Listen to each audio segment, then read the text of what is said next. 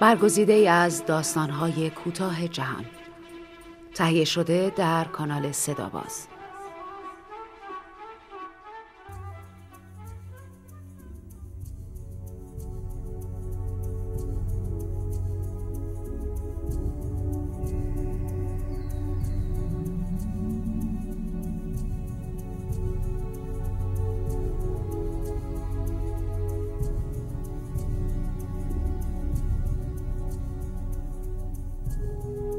اپیدمی. نویسنده آلبرتو موراویا. مترجم مژگان مهرگان. داستانی برگزیده از مجموعه داستان خوشبختی در ویترین با صدای بهناز بستان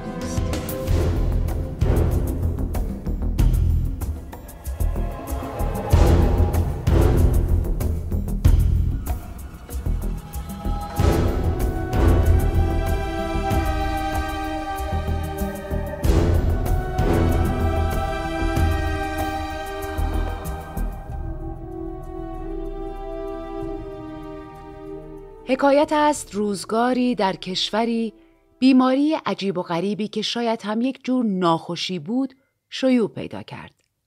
حالا چرا ناخوشی؟ زیرا هنوز تا به امروز هم بسیاری قبول ندارند که پای یک بیماری به معنای واقعی کلمه در میان بوده است. خلاصه ماجرا این بود. آدمها یک روز صبح از خواب بیدار شده بی مقدمه متوجه می شوند که بوی گند می دهند. اما نه پا یا زیر بغلشان یا جایی که به آسانی بو می‌گیرد بلکه در نقطه مشخص میان پس گردن و کاسه سر. این بوی گند یک ویژگی بسیار بارز هم داشت. بوی گند گوشت فاسد یا در حال فاسد شدن بود. شدت این بوی گند می توانست از یک بوی خفیف تا یک بوی تعفن غیرقابل تحمل شدت و ضعف پیدا کند. اما کیفیتش همان بود. همواره بو بوی گوشت خراب بود. در این مورد هیچ شکی وجود نداشت. اما روند بیماری از خود بیماری هم عجیب تر بود. بیمار با آن همه بوی گندش که گاهی حتی از فاصله زیاد هم احساس می‌شد هیچ نشانی از بیماری از خود بروز نمی‌داد.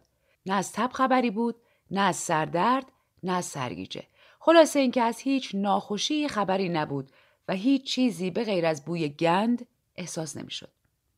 عجیب و غریب ترین قسمت بیماری این بود که از نظر بیمار به تدریج شاید به خاطر یک ناهنجاری در سلول های اندام بویایی از شدت بوی گند کاسته می‌شد و کمتر آزارش می‌داد و نه تنها بوی گند خودش را بلکه حتی بوی گند سایر مبتلایان به همان مرض را نیز احساس نمی کرد. تا جایی که بعدها حتی آن را با رایحه‌ای خوش اشتباه می گرفت. رویدادها و اسناد علمی آن روزگار همگی در بیان این مطلب که بوی گند آغازین بوی گوشت فاسد بوده اتفاق نظر دارند. اما در مورد نوع رایحه خوشی که با گذشت زمان بیماران گمان می‌کردند استشمام می‌کنند نقطه نظرها بسیار متفاوت است.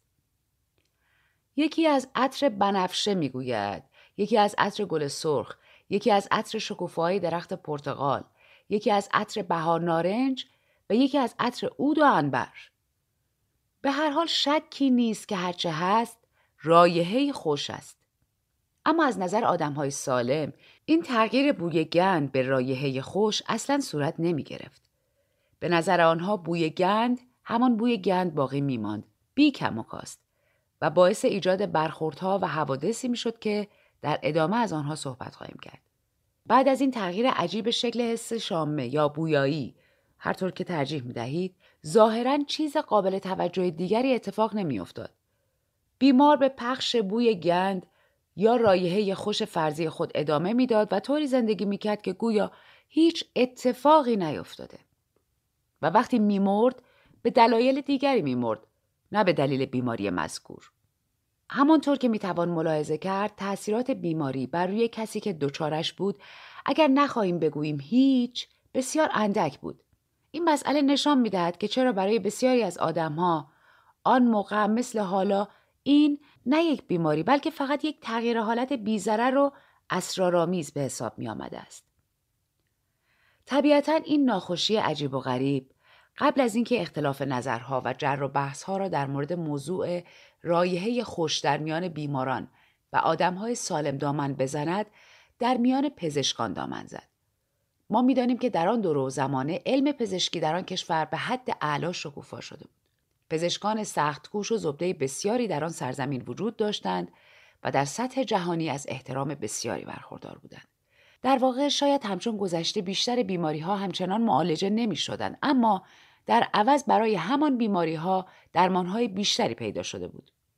شواهد بیانگر این مطلبند که چه به دلیل روند عجیب بیماری و چه به دلیل بیزرر بودن ظاهری آن پزشکان از همان آغاز در مورد ماهیت و درمانهای پیشنهادی این مرض با هم به توافق نمی رسیدند. در آن هنگام نظرات چنان متفاوت و گیج کننده بودند که به درستی می‌شد گفت به تعداد آدمها افکار متفاوت وجود داشت. اما حالا در آن جنگل نظرات ضد و نقیز می توانیم حداقل چهار جناح اصلی را متمایز کنیم. اولین جناح ظاهرا عقیده داشتند که پای هیچ بیماری در میان نیست بلکه این مسئله امری طبیعی و در ارتباط با تکامل نوع بشری به شمار می آید. به نظر اینان نه دلیلی برای شرمساری وجود داشت و نه دلیلی برای به خود بالیدن. آنان می‌گفتند که این امر همانقدر اهمیت دارد که سبز شدن ناگهانی و فرضی گوش سومی روی سر آدمی زاد. طبیعتا چون در این دنیا هیچ امری بی سابقه نیست از این روز سعی بر این داشتند که این پدیده را چون امری نچندان نوظهور جلوه بدهند. گویی بو پراکنی فزاینده انسانها در قرون اخیر شرایط کنونی را ایجاد کرده یا حتی موجبات وقوع قبل از موعد آن را فراهم کرده است. به این معنا که شاید در گذشته نچندان دور آدمهایی وجود داشتند که یک روز صبح متوجه شدند که بوی گند می‌دهند. در نتیجه این ترد شدگان یا از شدت استیصال خودکشی می کردند یا اینکه با رسیدن به مرحله دوم بیماری با افتخار اعلام می کردند که بویشان بوی گند نبوده بلکه رایحه‌ای خوش بوده است. سپس دستگیر می شدند و به عنوان دیوانه تمام عمر محبوس می ماندند. اما امروز می بینیم که آن خودکشی ها و آن دیوانگان فرضی چیزی نبودند به جز پیشگامان جمعیتی که هر روز به تعدادشان افزوده می شد. خلاصه اینکه این پزشکان پیش بینی می کردند که به زودی تمامی انسانها بلا استثنا بوی گند خواهند داد و به این ترتیب آنچه که امروز امری غیر عادی به شمار می آید بعدها به صورت یک اصل مسلم در خواهد آمد. آنقدر این مسئله مورد قبول و تشویق قرار گرفت که آن توهم عجیب و غریب که بوی گند چیزی نیست به جز رایحه‌ای خوش همهگیر شد و دیگر کسی را نمی‌دیدی که ساز مخالف بزند و مدام بگوید که در واقع آن بوی گند چیزی نیست به جز همان بوی گند. لازم به ذکر است از آنجایی که این پزشکان به آن دست افرادی تعلق داشتند که به بیماری مبتلا نشده بودند بوی گند را استشمام می کردند. اما در عین حال وجود آن را میپذیرفتند چرا که به قول معروف آن را در چارچوب واقعیات حیات نوع بشر جای می‌دادند درست مثل پاهای تحلیل رفته نهنگ ها که در طبقه بندی پستانداران قرار دارند. خلاصه اینکه آنان دانشمند صرف بودند. نه اهل مدیه سرایی، نه اهل نکوهش. بیشتر ترجیح می‌دادند منطق خشک را باور کنند تا حواس دستخوش بیماری شده ایشان را. در کل تجزیه و تحلیل آنان چنین بود. بوی گند وجود دارد چون حتما مقدر بوده که اکنون وجود دارد. این منصفانه نیست که آن را بوی گند بنامیم نامی که در انسان ذهنیت بدی ایجاد می کند. لازم بود بی هیچ قید و شرطی آن را همانطور که هست بپذیریم و بیشتر در جستجوی علل و ریشه هایش باشیم. این جناه طرفدار علم محض که اکثریتشان را پزشکان مجرب و سالمند تشکیل می‌دادند ظاهرا نه خیلی مورد احترام بودند و نه تعدادشان چندان زیاد بود. از طرفی مشخصه اصلی علم محض یعنی واقعیت عینی به عنوان بزرگترین نقیصه مورد سرزنش همگان قرار می گرفت و در نهایت این اتهام به پزشکان وارد می شد که آنان فقط به منظور آرامش روحی بیماران توجیهی بر اساس نظریه تکامل خود ساخته و پرداختند تا نهایتا مبالغ هنگفتی را به جیب بزنند. این جناح متهم به انفعال، رخوت و کند ذهنی نیز بود. مخالفان می‌گفتند که با روش آنان می شود هر چیزی را توجیه کرد یعنی وقتی یک اتفاق بیرونی و مکانیکی تعیین کننده تکامل نوع بشر محسوب شود پس هر آرمانی و هر تحقیقی برای تندرستی بی حاصل می شود و هر آزادی و هر تلاش و پشتکاری معنای خود را از دست می دهد. اگر فردایی بر حسب تصادف انسانها به تدریج به کالیبان تبدیل شوند کالیبان نام موجود نیمه انسان نیمه حیوان در نمایشنامه طوفان اثر شکسپیر این پزشکان مطمئنا می‌گویند که همه چیز رو به راه است که کاری نمی‌توان کرد که در تکامل انسان کالیبان معادل آشیل است. اما مخالفان بر این عقیده بودند که مگر ممکن است کسی متوجه نشود این طرز فکر انسان را به چه بیراهی میکشاند؟ همه چیز رو به راه می شود همه چیز توجیه می شود همه چیز به پوچی می گراید خلاصه اینکه هر چیزی امکان پذیر می شود انسان در مقابل تکامل خیش دیگر اصلا به حساب نمی آید. در این جریان دائمی و در این دگردیسی مداوم تکامل خود دلیل موجودیتش را از دست می دهد و در مهی از انتظاعات ناپدید می شود. جناح دوم شامل آن دسته از پزشکانی بودند که اگرچه همان شرایط پزشکان اول را داشتند یعنی هرگز بیمار نشده بودند و در نتیجه در همه مراحل بیماری بوی گند را احساس می کردند اما آن را دست کم نمی گرفتند. برای اینان این مورد بیماری محسوب می شد. به همین سادگی. مصری و حاد ولی قابل درمان. اما درمانی که اینان پیشنهاد می کردند درد سرهایی به همراه داشت. موضوع مربوط می شد به عملیات خاصی که توسط آنان صرفاً برای این بیماری ابداع شده و با اسم زیبای پالایش مغزی نامگذاری شده بود. و در باز کردن کاسه سر و شستشوی دقیق کل ماده خاکستری مغز تا پنهانی ترین چین و شکنهای آن با محلول های خاص ضد باکتری خلاصه می شد که بیشتر به یک شوخی شباهت داشت. همانطور که می شود به راحتی تصور کرد عمل جراحی بسیار دردناک بود و در 60 درصد موارد مرگبار. اغلب چه به این خاطر که شستشو آنطور که باید و شاید انجام نمی‌شد و چه به دلیل بازگشت بسیار سریع بیماری پس از مدت زمانی نامعین درست هنگامی که بیمار گمان می‌کرد معالجه شده است دوباره شروع می‌کرد به متساعد کردن بوی گند اما وقتی عمل جراحی با موفقیت روبرو می‌شد و از بدتر بود برخی از قابلیت های خاص بیمار را از بین می بردن. با اینکه بیمار به راستی معالجه شده بود اما خود را در شرایطی میافت که از برخی ویژگی ها کاملا محروم می ماند. بنابراین فجایعی بی پایان رخ می‌دادند. پدرانی که دارایی خانوادگی را به تباهی میکشیدند تجاری که در یک چشم هم زدن خود را ورشکسته میافتند سیاستمدارانی که اعتبار خود را از دست می‌دادند نویسندگانی که دیگر نمی توانستند خود را در دل مردم جا کنند و از این قبیل موارد. در مورد این پیامد بسیار عجیب عمل جراحی شکی وجود نداشت. کسی که به انجامش رضایت می‌داد باید از قبل احتمال سیه روزی، درد و زوال را به جان می خرید. طبیعتا این دسته تعدادشان کمتر از دسته اول بود و از اهمیت کمتری نیز برخوردار بودند. در اصل خوب که نگاه کنیم می‌بینیم این پزشکان به منظور رفع یک دردسر نسبتا جزئی علاوه بر ایجاد دردهای کشنده احتمالی باعث می شدن انسان برای خود و دیگران بی مصرف شود و به تمام معنا مطرود جامعه باقی بماند. عجب امتیاز خوبی. اما پزشکان با گفتن اینکه لاقل بیماران پس از عمل جراحی دیگر بوی گند نمی‌دهند به دفاع از خود میپرداختند. و اما جناح سوم که تعدادشان بیشتر بود و مقبولتر از دیگران به شمار می آمدن. پزشکانی جزو این جناح بودند که چون خود قبلا تا آخرین مرحله این بیماری پیش رفته بودند دیگر نبوی گند بلکه رایحه خوش احساس می کردند. اینان کاملا با جناح اول و دوم اختلاف نظر داشتند. از نقطه نظر آنان بوی گند نه دلیل بیماری بود نه نشانه دگرگونی جانکاه اما اجتناب ناپذیر نوع بشر. برعکس نوعی پیشرفت و بالندگی محسوب می‌شد و به لطف آن طولی نمی‌کشید که کل انسانیت رایحه‌ای ملکوتی از خود متساعد می‌کرد.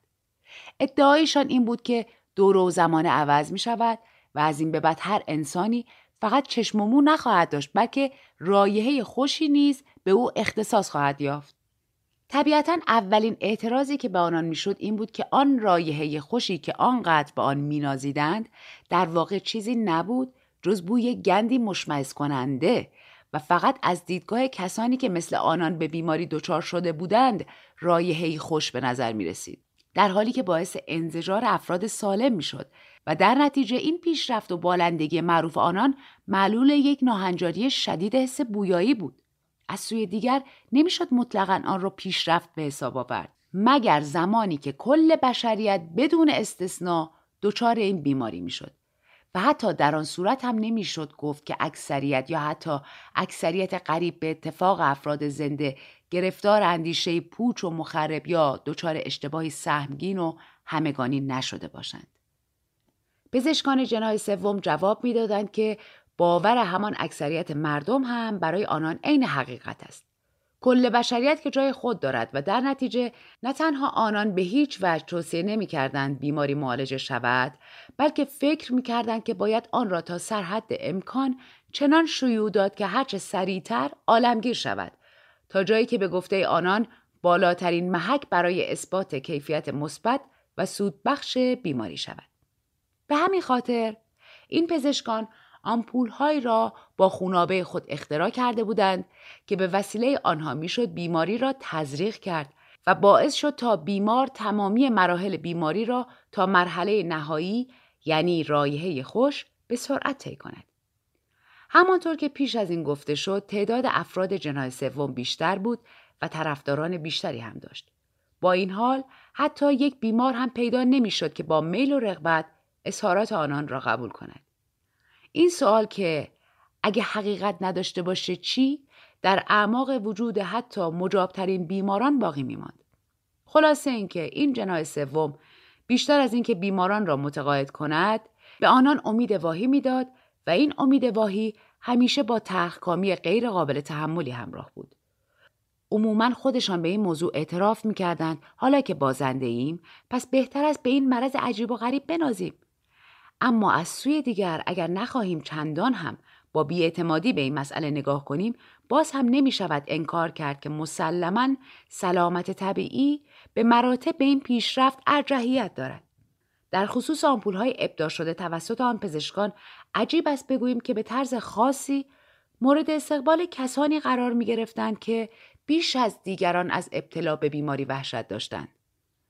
به نظر این افراد با قبول داوطلبانه سرنوشتی که اجباراً باید دیر یا زود به آن گردن می نهادند می توانستند اندکی از آزادیشان را نجات دهند.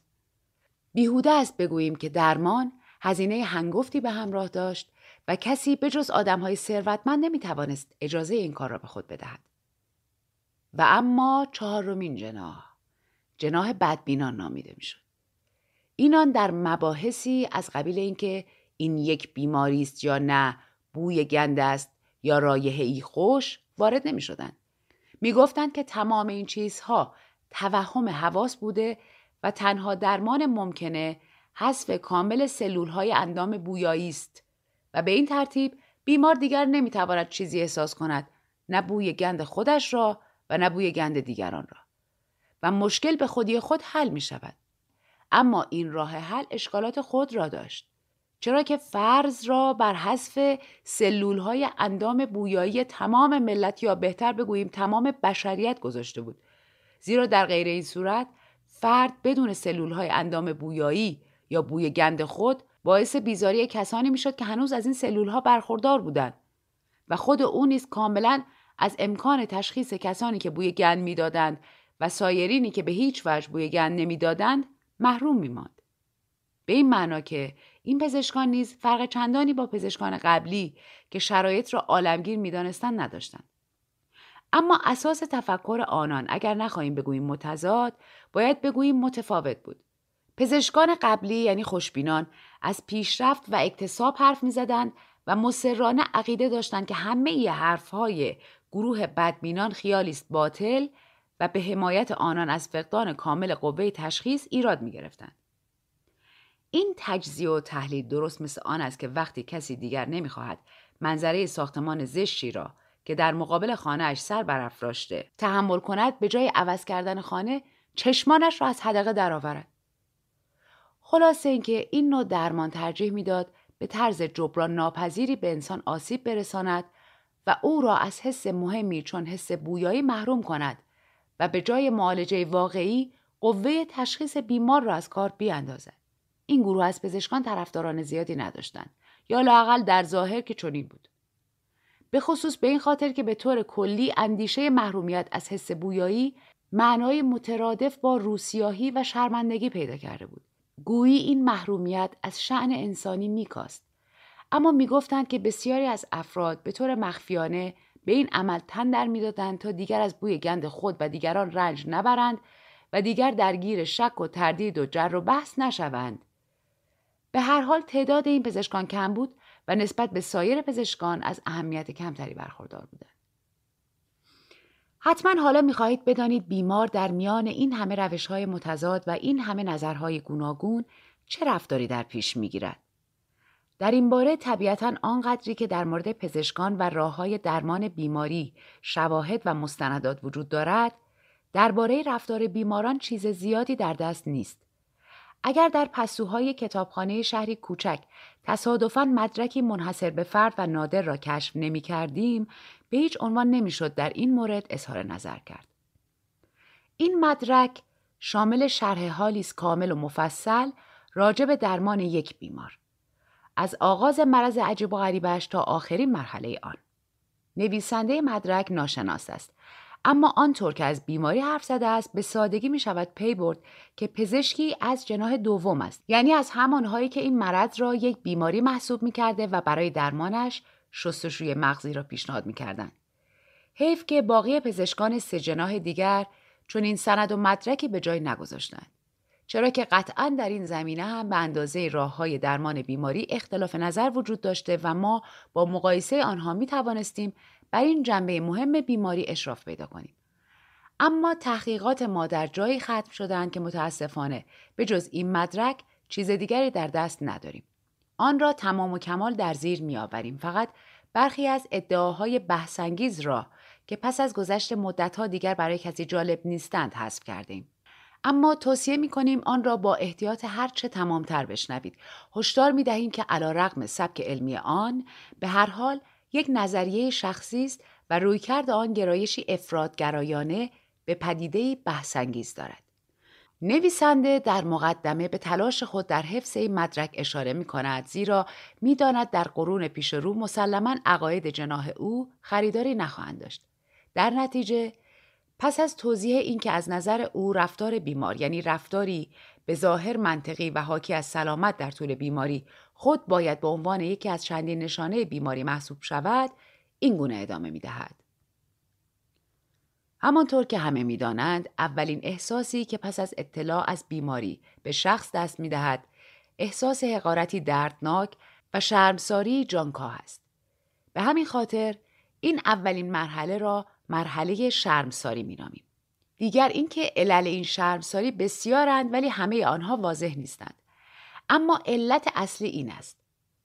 فرد بیمار ما وقتی هنوز سالم بود در تماس با اشخاص بیمار نه تنها از بوی گندی که آنان را احاطه کرده بود وحشت می کرد این همان چیزی است که بیبار برگرد رخ می دهد.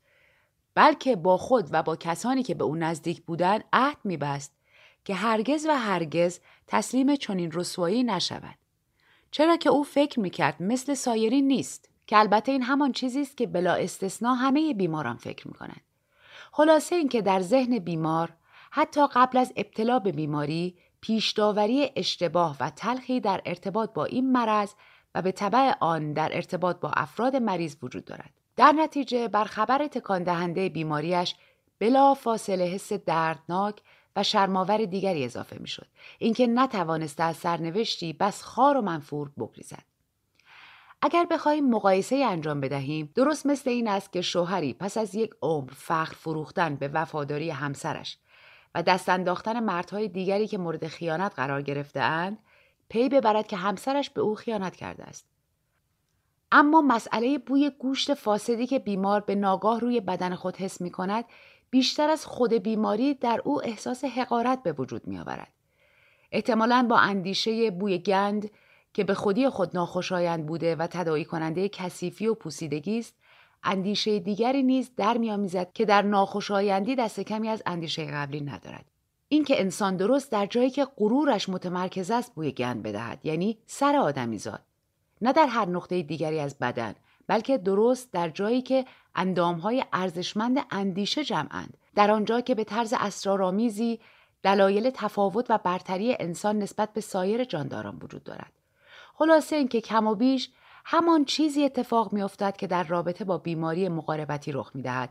یعنی همان قسمت از بدن که دچار بیماری شده است نوع احساس بیمار در ارتباط با خود بیماری را تعیین می کند. بیمار اغلب رنجیده خاطر از این شرمساری غیرقابل تحمل حتی فکر خودکشی به سرش می‌زند و کم نیستند افرادی که خود را به کام مرگ میاندازند اما اغلب بیمار این بحران را که پشت سر گذاشت و بر این شرمساری که غلبه کرد با نزدیکترین کسانش درد دل می کند. با همسر یا با مادر، برادر، خواهر یا بهترین دوستش. دلیل این درد دل همیشه یک چیز است. بیمار امیدوار است از آنها بشنود که چیز مهمی نیست که خیلی کم بوی گن می دهد که نباید نگران باشد و غیره.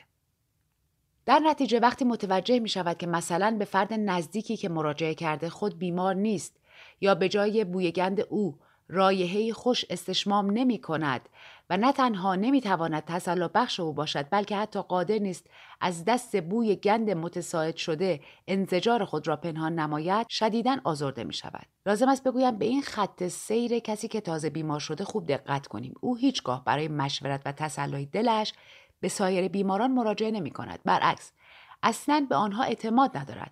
آخر چطور می توان به آنها اعتماد کند؟ او همچنان پیش خود خود را سالم میپندارد یا لاقل به این مسئله امیدوار است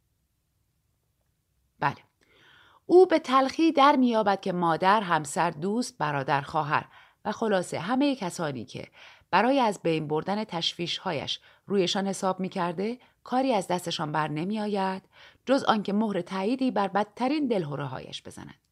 به ناگاه در پیرامون خود چیزی نمی بیند به جز قیافه های مشمعز شده، بطری های کوچک عطر، رنگ و های پریده، های کج و موج شده و هایی که به بینی برده می شوند. متوجه می شود که دیگر راهی ندارد و باید بپذیرد که واقعا بیمار است. این لحظه به گفته همه یکی از بدترین لحظات بیماری است. او که از سوی همه ترد شده و به شکل فجیعی از بوی تعفنی که به نظرش در اطراف متساعد می شود رنج می برد خود را در اتاقش حبس می کند. چند روزی می گذرد. یکی دو هفته خودخوری می کند و شرمساری خیش را فرو می خورد. در این میان افراد خانواده به سمت انواع و اقسام پزشکان مورد اعتماد خود می روند. اما تا آنجا که به ما مربوط می شود برای اینکه بیماری را تمام و کمال به تصویر بکشیم بهتر از فرض را بر این بگذاریم که بیمار اعتمادی به درمانهای رایج ندارد و ترجیح می دهد به هیچ کارشناس بهداشتی مراجعه نکند. انزوا اغلب طولی نمی کشد. پس از فروکش شدن وسوسه خودکشی و وسوسه بسیار متداول عزلت گزینی در یک خلوتگاه برای تمام عمر. بیمار بالاخره متوجه می شود که نمی تواند خود را به این طریق به دست فراموشی بسپارد. پس تصمیم می گیرد سر کار همیشگی خود برگردد. فرض کنیم او مدیر یک شرکت تولیدی یا رئیس یک اداره باشد. این مشاغل به ما اجازه می دهند مراحل بعدی بیماری را بهتر توصیف کنیم. خلاصه اینکه بیمار سر ساعت همیشگی به اداره می رود و بی آنکه خود را به کسی نشان دهد پاورچین پاورچین تا اتاقش می رود. اینجا آغاز دومین مرحله بیماری است. مرحله که در آن شرمساری هنوز شدید است اما آنقدرها نیست که بیمار را از کار و روابط اجتماعیش باز دارد. مرحله که به خاطر راحتی کارمان آن را مرحله کپک انجیر مینامیم. بزرگترین نگرانی بیمار به هنگام بازگشت به سر کار پنهان کردن مصیبتش از چشم زیر دستان خود است. او به این امر واقف است که در اداره از همسر یا مادر خواهر برادر با محبت و فهمیده ای که قادر باشد انزجار خود را حتی اگر پنهان نکند دست کم کنترل نماید خبری نیست می‌داند که اقتدارش به بازی گرفته شده است به نظرش می رسد که حرفهای تنامیز میشنود قیافه های حاکی از تمسخر کارمندانش را می بیند. اما بیش از تنه های کارمندانش در میان زیردستان از همدردی آنانی می که قبلا خود گرفتار بیماری شدهاند.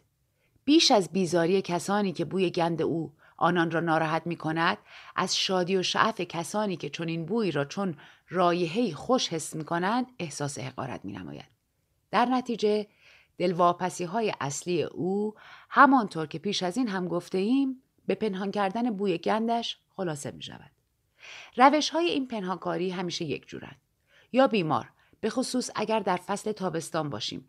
دستور می دهد پنکهی روی میزش قرار دهند تا دور سریع پره ها بوی گند را به سوی یک پنجره باز بفرستد و با خود ببرد. یا گلدان بسیار بزرگی پر از گلهای سرخ را کنار خود قرار می دهد تا با عطر تند خود هر بوی دیگری را چه خوب چه بد بپوشاند. یا وانمود می کند که شیشه عطری شکسته و محتوی آن روی زمین ریخته است.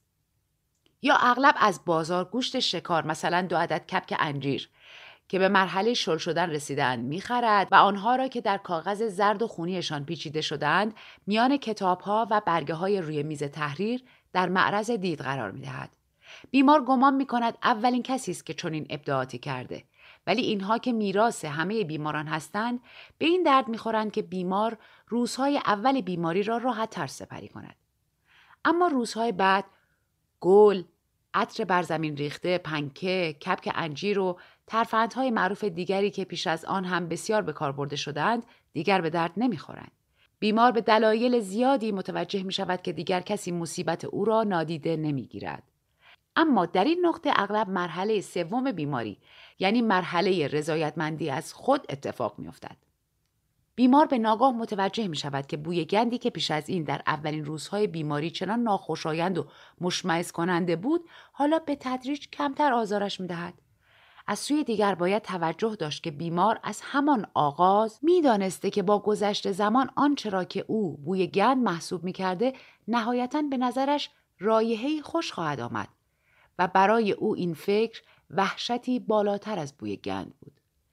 انزجار از تسلیم در مقابل خیال باطلی چنین همه گیر و تخییر کننده باعث شد تا خود را در مقابل هر گونه ضعف شخصی ممکن ایمن کند و به این ترتیب به همسر و نزدیکانش سفارش کرد که مرتبا به او گوش زد کنند که بوی گند می‌دهد و در صورتی که او نیز مثل سایرین شروع کند به خیال باطل با خشونت تکذیبش کرده و با بیرحمی توی ذوقش بزنند خلاصه این که همانطور که بیمار در آغاز ادعا می کرد که سر تسلیم در برابر بیماری فرود نخواهد آورد حالا هم با چنگ و دندان به ادعایی جدید و نسبتا خودخواهانه چسبیده.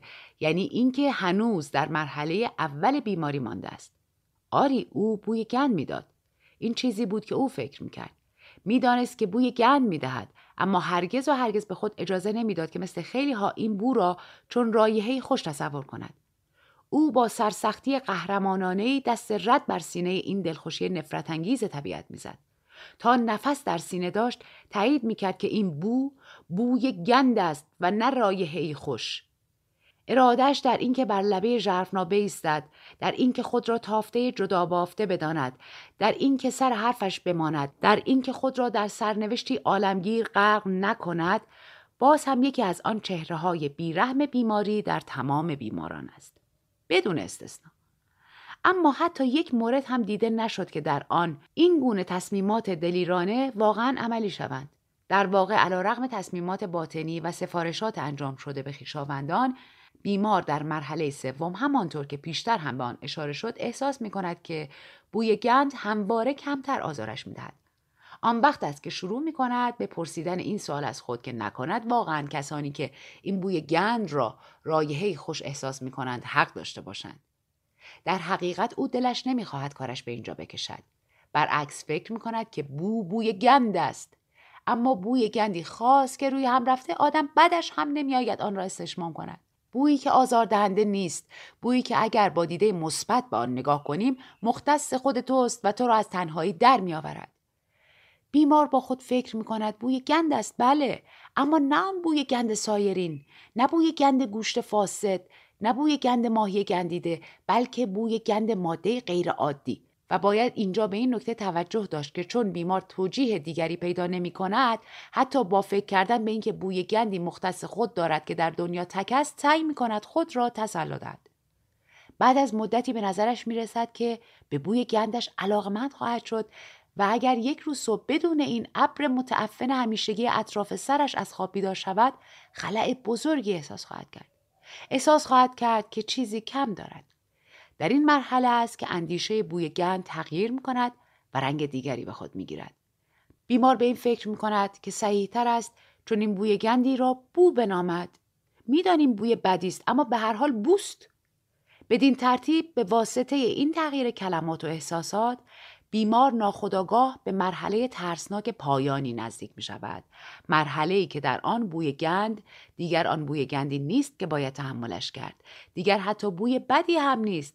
و نه فقط بدتر نمی شود بلکه حتی بوی خوبی به نظر می رسد. رایحه خوش. رایحه مطبوع و وصف ناپذیر که می توان به آن نازید و حتی می توان به قول معروف با آن خود را دست بالا گرفت. طول مدت مرحله رضایتمندی از خود متغیر است. گاهی بیمار این رضایتمندی را در اعماق روح خود پنهان می دارد تا بالاخره روزی با جرقه ناگهانی مطمئن می شود که بوی خوشی از خود متساعد می کند. اما در بیشتر موارد به غیر از حلاجی های درونی و کشمکش های روحی عوامل خارجی باعث می شوند تا این ترازوی از قبل نامتعادل را به کلی از کار بیاندازند. به عنوان مثال خانمی که بیمار قبلا او را مورد تحسین قرار داده و بیهوده به او مهر ورزیده است روزی در اداره به دیدن بیمار می آید. لحظه فرض را بر این بگذاریم که این زن یکی از آن مخلوقات آراسته با چهره آسمانی و از شدت زرافت شکننده باشد. از همان مخلوقاتی که زیباییشان چون زهری آنان را تحلیل می‌برد و نیز فرض را بر این بگذاریم که او در اوج بیماری و در مراحل پایانی آن قرار گرفته باشد همان مرحله که در آن بوی زننده لاشه احساسی شیرین به نظر می رسد. او وارد دفتر کار می شود. مرد بیمار به خود می لرزد چرا که نمی‌داند زن نیز بیمار است و با وحشت لحظه ای را در نظر می آورد که مخلوق ظریف به محض رسیدن بوی گوشت فاسد به پره های بینیش بیهوش می شود. حال تعجب در این است که آن زن زیباروی اشرافی و سختگیر با آن صدای گوش خراش با آن لحن از خود راضی و لحجه پر عیب و نقصی که فقط خاص اوست از آن می‌دارد که دفتر کار مرد خوشبوتر از یک گلخانه است که هرگز رایحه خوشتر و شیرینتر از آنچه مرد در اطراف خود متساعد می کند استشمام نکرده است که از بین تمام عطرهای خوشی که آن روزها تصادفاً به مشامش می‌رسد مطمئنا عطر او از همه مطبوعتر است. مرد بیمار که هنوز قادر است تشخیص دهد که اتاقش به اندازه لانه یک کفتار بوی گند می دهد ناگهان متوجه می شود که زن مهمان نیز خود بیمار است. اما به هر حال برایش سخت است از چنگال این اپام بگریزد که چطور شخصی به این آراستگی و لطیفی واقعا بتواند دچار چنین اشتباه فاحشی شود. از کجا معلوم که زن حقیقت را نگوید و در عوض این خود او باشد که خیال باطل کرده است؟ در حالی که زن در مبل راحتی فرو می رود و بلبل زبانی می کند مرد بیمار نمی تواند دست از تماشای آن بینی سفید و بینقص آن پره های بینی ظریف و نازک بردارد و از خود می‌پرسد یعنی ممکنه که اون اشتباه کنه دیدار به طول می انجامد. مرد بیمار که به وجد آمده یادش می رود که بوی گند می دهد.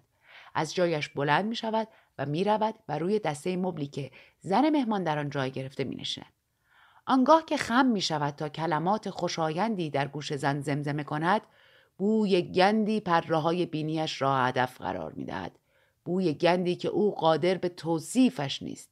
مسلما بو بوی گند است. اما بوی گندی که او از آن خوشش می آید. بوی گندی که آن را با لذت استنشاق می کند. خلاصه اینکه بوی گندی مثل بوی گند خودش مطبوع و به شدت سرمست کننده. آن وقت است که اتفاق عجیبی رخ می دهد و خود مرد بیمار هم از آن شگفت زده می شود. مخلوق ظریف بوی گند می دهد. هیچ شکی در آن نیست. با این حال مرد لبانش را به صدف صورتی آن گوش کوچک نزدیک کرده و زمزمه می کند.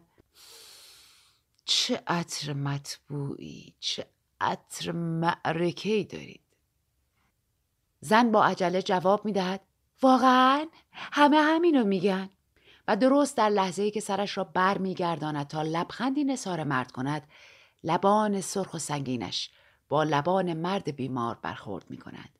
بوسه طولانی. به محض اینکه از نفس افتاده از هم جدا می شوند رنگ پریدگی مرواریدگون زن شدیدتر به نظر می رسد. پلک های کبود و خسته و سنگین روی چشمان درشت نمناکش فرو میافتند زن زمزمه می کند شما هم همینطور عطری دارین که هوش از سر آدم می‌بره هوش از سر آدم می‌بره آخ اجازه بدین محل عطر دوست داشتنیتون رو ببوسم زن با لطافت سر بیمار را می‌گیرد آن را چون گلدانی شکننده و گرانبها در میان دستان لاغر سفید و کشیده با ناخونهای سرخ رنگش می فشارد. آن را تا سطح لبانش پایین می آورد و لبان مکندش را بر پس گردن او می گذارد. دستبندهای طلا و الماس نشان پهنش که مچهای او را مزین کرده اند به آهستگی جرینگ جرینگ صدا می کند. زن آهی می کشد و زمزمه ای می کند. بوی بنفشه آره بوی بنفشه ای رو میدین که توی اتر خوابونده و خیسونده باشن آره تازه فهمیدم چه بویی میدین اما دیر شده بود و متاسفانه وقت ملاقات به پایان رسیده بود زنداغان و بیرمق از جا برمیخیزد و مرخص می شود. اما نبیان که نزدیک در فرصت آخرین بوسه را از خود دریغ کند و قرار ملاقات روز بعد را بگذارد. مرد بیمار مبهوت و خوشحال به پشت میز تحریر خود باز می گردد. به محض نشستن چشمش به بسته کاغذی زردی که خونی شده و کله های شلوول و پرکنده دو کپک انجیر از آن بیرون زدهاند میافتد. آنگاه به حکم غریزه ناگهانی بسته را سری بر می دارد پنجره را باز کرده آن را به طرف خیابان پرت می کند. اغلب بعد از چنین ملاقاتی بیمار چند روزی چه در خانه چه در اداره سکوت اختیار می کند. برایش در اشتباه زن زیبا چیز غیرقابل درک و در عین حال وسوسه انگیزی نهفته است. مرد می داند که این مسئله می تواند توهمات همیشگی ناشی از بیماری باشد. اما در واقع امیدوار است که اینطور نباشد و او از سر لطف و مرحمت فوقالعاده سرنوشت از قاعده همیشگی مستثنا باشد. اما در این میان نه تنها انزجار از بوی گند خیش کاملا محو می شود بلکه حتی به نظرش می رسد که این بوی گند مثل سپید دمی که از نور فلق رنگ می گیرد آرام آرام به بوی خوش مطبوعی تبدیل می شود یا دست کم به بوی نامعلوم که تحت هیچ شرایطی نمی‌توان آن را بد نامید. در عین حال برخلاف آنچه گفته شد بیزاری و آزردگیش نسبت به کسانی که تنها با حضور او دستمال به بینی می‌برند افزایش مییابد شروع می کند به اینکه به خود بگوید که نظر هر کسی محترم است و قضاوت زن زیبا می تواند به اندازه قضاوت افرادی مثل زنش که بدون نگه داشتن یک شیشه عطر زیر پره های بینیش نمی تواند با او حرف بزند متقاعد کننده باشد. خلاصه اینکه شاید نظریه‌ای که او زمانی با آن شدیدا مخالفت می‌کرد حقیقت داشته باشد. اینکه این موضوع به بیماری مربوط نمی‌شد بلکه اکتساب و پیشرفت به حساب میآمد. بگو مگوهای ناخوشایندی بین او و نزدیکانش که هرگز به بیماری مبتلا نشدند آغاز می شود. آنان به مرد یادآوری می کنند که چگونه در ابتدای بیماری به آنان سفارش کرده بود که حقیقت را از او پنهان نکنند و به موقع در سرازیری خطرناک توهمات متوقفش سازند و او جواب می‌دهد که آن موقع نمی‌دانسته موضوع از چه قرار است و به علاوه حالا بهتر است هم خودشان و هم حقیقتشان بروند و به درک واصل شوند.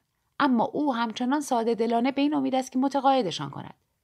روزی از روزها زنش را به کناری می‌کشد و از او می‌پرسد آیا اثری از بهبودی، کمتر شدن آلودگی و خلاصه اینکه تغییری در بوی بد همیشگی احساس می کند یا نه؟ در عین حال قسمش می دهد که دقیقا آنچه را که احساس می کند به او بگوید. زن بیچاره نمی‌داند چه جوابی بدهد اما چون از سوی شوهرش تحت فشار قرار گرفته بالاخره تصمیم می‌گیرد اقرار کند که لاقل از دید او به نظرش نمی رسد که هیچ نوع بهبودی حاصل شده باشد. زن اضافه می کند که مرد بوی گند می دهد بوی گندش اجتناب ناپذیر است و متاسفانه این بوی گند به هیچ وجه کم نشده. شاید زیاد هم شده است. بیمار با شنیدن این کلمات دچار خشمی هولناک می شود و یکی دو سیلی نصار همسرش می کند. داد و بیدادها و گریه ها به راه می افتد و بیمار مثل دیوانه ها در اتاقها دنبال زن می کند و سرش داد می کشد که می خواهد او را بکشد که همش تقصیر اوست. تقصیر آن دماغ لعنتیش است که همیشه پیچ و تابش داده. تقصیر آن صورت غمگینش است که همیشه حالتی مشمعز داشته. در صحنه وحشتناک با درهایی که به هم کوبیده و سندلی هایی که واژگون می‌شوند دنبالش می کند. بالاخره در یکی از اتاقهای خدمه در میان زنان پیش خدمت وحشت زده به او می‌رسد. به سویش حمله می‌برد. گلویش را می‌گیرد. آن را میفشارد. می‌خواهد چشمانش را از حدقه در بیاورد. با نیش و دندان گوشهایش را از جا بکند. او را بدرد. او را تکه تکه کند. به زحمت موفق می‌شوند زن را از چنگ مرد برهانند.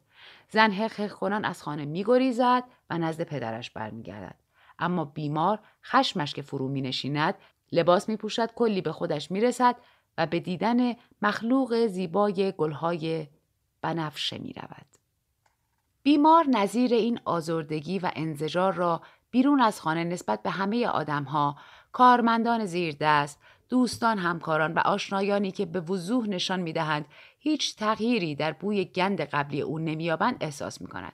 تنها تفاوت در این است که نمی‌تواند این افراد را مثل همسرش به باد کتک بگیرد و باید عصبانیتش را فرو بخورد. در عین حال در او دلبستگی مقاومت ناپذیری به همه کسانی که به خاطر رایحه خوشی که در اطراف خود پخش می کنند از او تعریف و تمجید می کنند که تعدادشان کم هم نیست ایجاد می شود. کار به جایی می کشد که روزی از روزها بیمار به هنگام بیدار شدن از خواب حقیقتا سراسر اتاق خود را آغشته به رایحه خوش بنفشه مییابد آخرین نور امید در دلش میتابد به سوی پدرزنش میشتابد دیدار همسرش را درخواست می کند و ترسان و لرزان از او می‌پرسد که چه بویی حس می کند. بوی گند یا رایحه خوش. زن که این بار به خاطر وحشیگری قبلی مرد به شدت از دستش آزرده است بلافاصله با بیرحمی پاسخ می‌دهد که بوی گند می‌دهد که هیچ وقت تا به این حد بوی گند نداده است که ده برابر بیشتر از اول بیماری بوی گند می‌دهد. بیمار دیوانوار و با دهانی کف کرده داد می‌زند حقیقت نداره تو دروغ میگی دروغگوی لعنتی! و اگر پدرزن و سایر افراد خانواده به موقع دخالت نکنند از شدت خشم این بار قادر به کشتن زن خواهد بود درست در همان روز تصمیم می‌گیرند به طور توافقی طلاق بگیرند آنطور که فهمیدیم این نوع طلاق ها بسیار متداولند و به دلایل ذکر شده طلاق به خاطر عدم سازش بویی نامیده می شود. از این لحظه به بعد برای بیمار آخرین مرحله بیماری یا به عبارتی مرحله بیتابی یا مرحله سیستماتیک آغاز می شود. بوی گند بعد از اینکه برای او دلیل بسیاری از بدبختی ها بوده حالا سنگ محک می شود که می تواند هر چیز زندگیش را با آن محک بزند. بیمار دیگر در اطراف خود تحمل قیافه های رنجور، رنگ های پریده، دستمال ها و شیشه های عطر را ندارد. او کل بشریت را به دو گروه بزرگ تقسیم می کند. کسانی که او در نزدشان بوی گند می دهد و سایرین. همه کارمندان و زیردستانی را که علاقه به عطر بنفشه او نشان نمی‌دهند اخراج می کند. با دوستانی که در حضور او بینیشان را پیچ و تاب می دهند قطع رابطه می کند. حتی دیگر با کسانی که به جای استشمام هرچه بیشتر بوی خوبی که او به قول خودش در اطراف پخش می کند با بیزاری فاصله خود را با او حفظ می کند معامله نمی کند. در عین حال دوروبرش را با آدم های عین خودش یعنی بیمار پر می کند و او نیز مثل خیلی های دیگر شروع می کند به حرف زدن درباره پیشرفت، کسب و کار و بازسازی. او می‌گوید با این موضوع که خیلی ها آن را بیماری مینامند در واقع عصر جدیدی در جهان آغاز می شود. حالا شادمانی، اعتماد به نفس و قدرت به زندگیش بازگشته است. او با شیطنت می‌گوید که زن زیبا آنکه برای اولین بار بینیش را باز کرده جای زن سابق گستاخ و افترازنش را گرفته است. زن و مرد بیمار حالا دیگر در آغوش یکدیگر آنچه را که آنان رایحه خوش میانگارند و آنچه را که در واقع چیزی نیست به جز بوی تعفن نفرت انگیز جفتی لاشه با هم اشتباه می‌گیرند. اما تا اینجا این مدرک همانطور که می‌بینید به طرز جانبدارانه فقط در جزئیاتی که بیشتر جنبه علمی داشتهاند مورد قبول واقع شده است. از اینکه بعدها بر سر آن ملت که به بیماران و افراد سالم تقسیم شده است چه بلایی می آید و بگو مگوها به کجا ختم می شود به هیچ وجه اطلاعی در دست نیست. در این مرحله در تمامی اسناد و تمامی خبرهای آن روزگار وقفه طولانی تر از یک قرن وجود دارد. گویی تاریخ نگاران و تحلیلگران با هم دست به یکی کردند تا مهر سکوتی بر موضوعات آن روزگار بزنند. سپس در روزگاران بعدی هرگز از بیماری سخن به میان نیامده و به نظر می رسد همانطور که از راه رسیده بود به طرز اسرارآمیزی هم ناپدید شده است. فرضیه هایی که می شود برای این وقفه و ناپدید شدن بیماری در نظر گرفت بسیارند. اما چون فقط فرضیه اند یعنی در اصل فقط خیال پردازیند به نظرمان ارزش ندارد دربارهشان صحبت کنیم. بیش از هر چیز می توانیم بر یک مشخصه آن ملت به عنوان اثر بیچون و چرای این بیماری فراگیر انگشت بگذاریم. اینکه آن ملت بلا استثنا از حس بویایی برخوردار نیست. حساسیت خود را به بو کاملا از دست داده است. اما به نظر نمی رسد که به هیچ وجه از سایر مللی که هنوز هم اندامهای بویایی دارند بدتر زندگی کند یا از تمدن پایینتری برخوردار باشد. از این گذشته این را همه می دانند و هر کسی می تواند با دست گل بنفشهی در یک دست و تکه گوشت فاسدی در دست دیگر به آنجا برود و آنها را زیر بینی اولین کسی که سر راهش سبز می شود بگیرد و خود از این امر اطمینان حاصل کند. آن وقت است که خواهد دید پره های بینی آن شخص دچار کوچکترین ارتعاشی حاکی از هیچ بویی چه بوی تعفن وحشتناک گوشت فاسد چه رایحه تر و تازه و لطیف گلهای بنفشه نمی شود. و با دیدار از آن کشور متوجه خواهد شد که چطور هنوز ساکنین آن هیچ تفاوتی میان زباله و باقی چیزها قائل نمی شود. خوب که فکرش را بکنیم این مسئله حقیقتا امتیاز کمی هم نیست.